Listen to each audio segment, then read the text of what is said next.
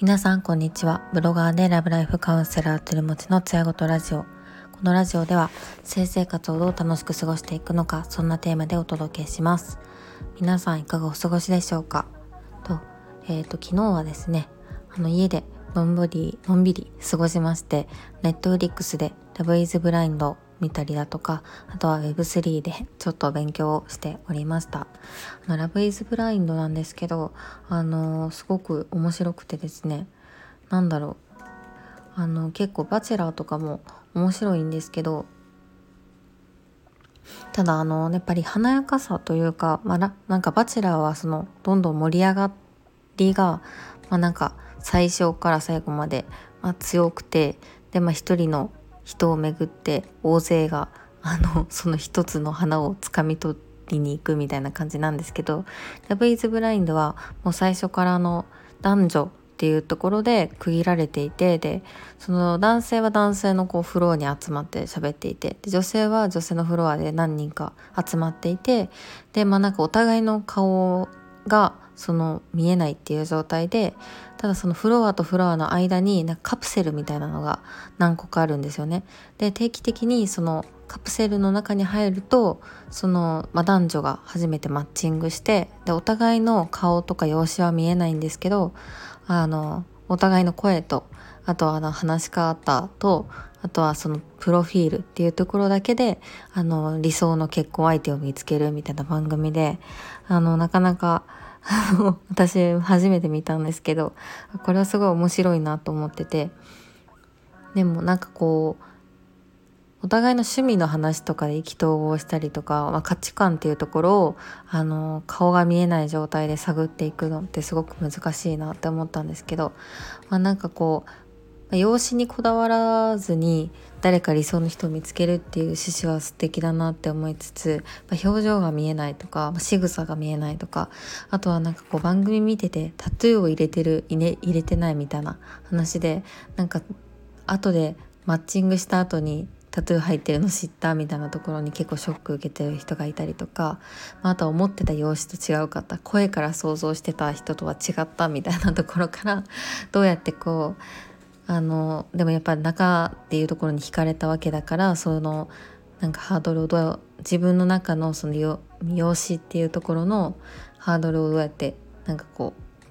変わっていく乗り越えていくのかみたいななんかそんな話がすごく面白いなと思っててあのバチェラーの華やかさってよりかは「ラブ・イズ・ブラインドは」まあ、最初にピークが来てその後下がっていくところをどうやってあの2人で乗り越えていくのかみたいなところで、まあ、結構現実的だなと思って面白く見てます。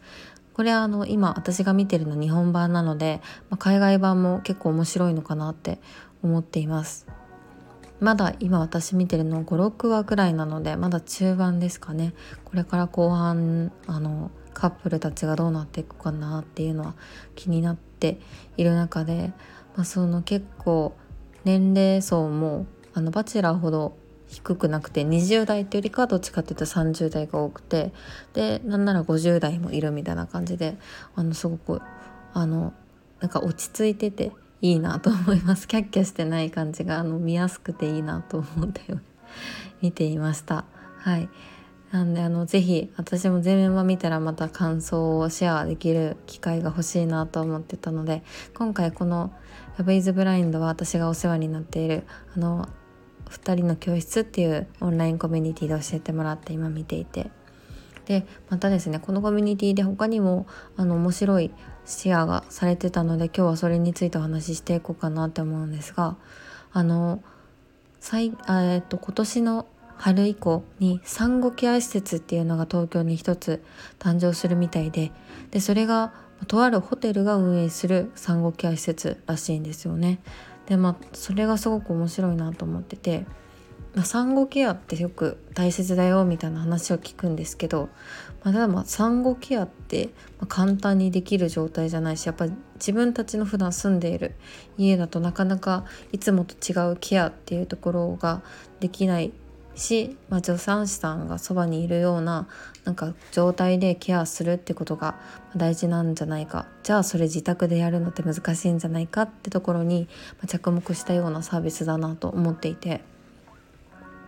本当にホテルがやるような施設なんですけどその中で特にこう産後ケア施設としてどんな役割を果たすのかっていうと1つ目が、ま、産後の母親の体を休め回復を促すとともに赤ちゃんの健やかな健康のためのサポートをする。2つ目助産師とのコミュニケーションを通じて育児に関する不安や悩み事を解決する。で3つ目が同じ価値観を持つ家族と出会えるようなコミュニティを形成する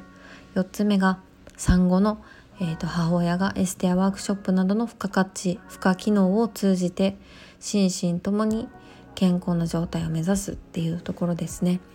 なのでやっぱ家だったらあの休めないしっていうところをもう家族みんなでそういうケア施設に行くことで改めてお母さんの体とか体もあとそれに一緒に付き合ったパートナーの心と体もいたわろうよみたいな指示があるなと思っててまあ、やっぱ産後のこう体の精神的なこうボロボロっていうところってあのなかなか未経験だと想像がつかないんですけどでもあのいつもと違う非日常っていうところであのいろんなあのホスピタリティっていうところを感じられるのはすごくいいかなと思ってます。で具体的にどんな感じなのかなっていうのを見てたんですけど食事っていうのがまずこだわっているっていうところであのまあ1日3食の食事とハーブティーの提供がされると。あとは個別指導カウンセリングっていうので助産師さんが常駐しているのでなんかこう気になったことがあればいつでも相談できる環境があるっていうところとあとあのボディケアグッズっていうものものものも揃えられているみたいです。具体的に何のかな何なのかなっていうのは気になるんですけど。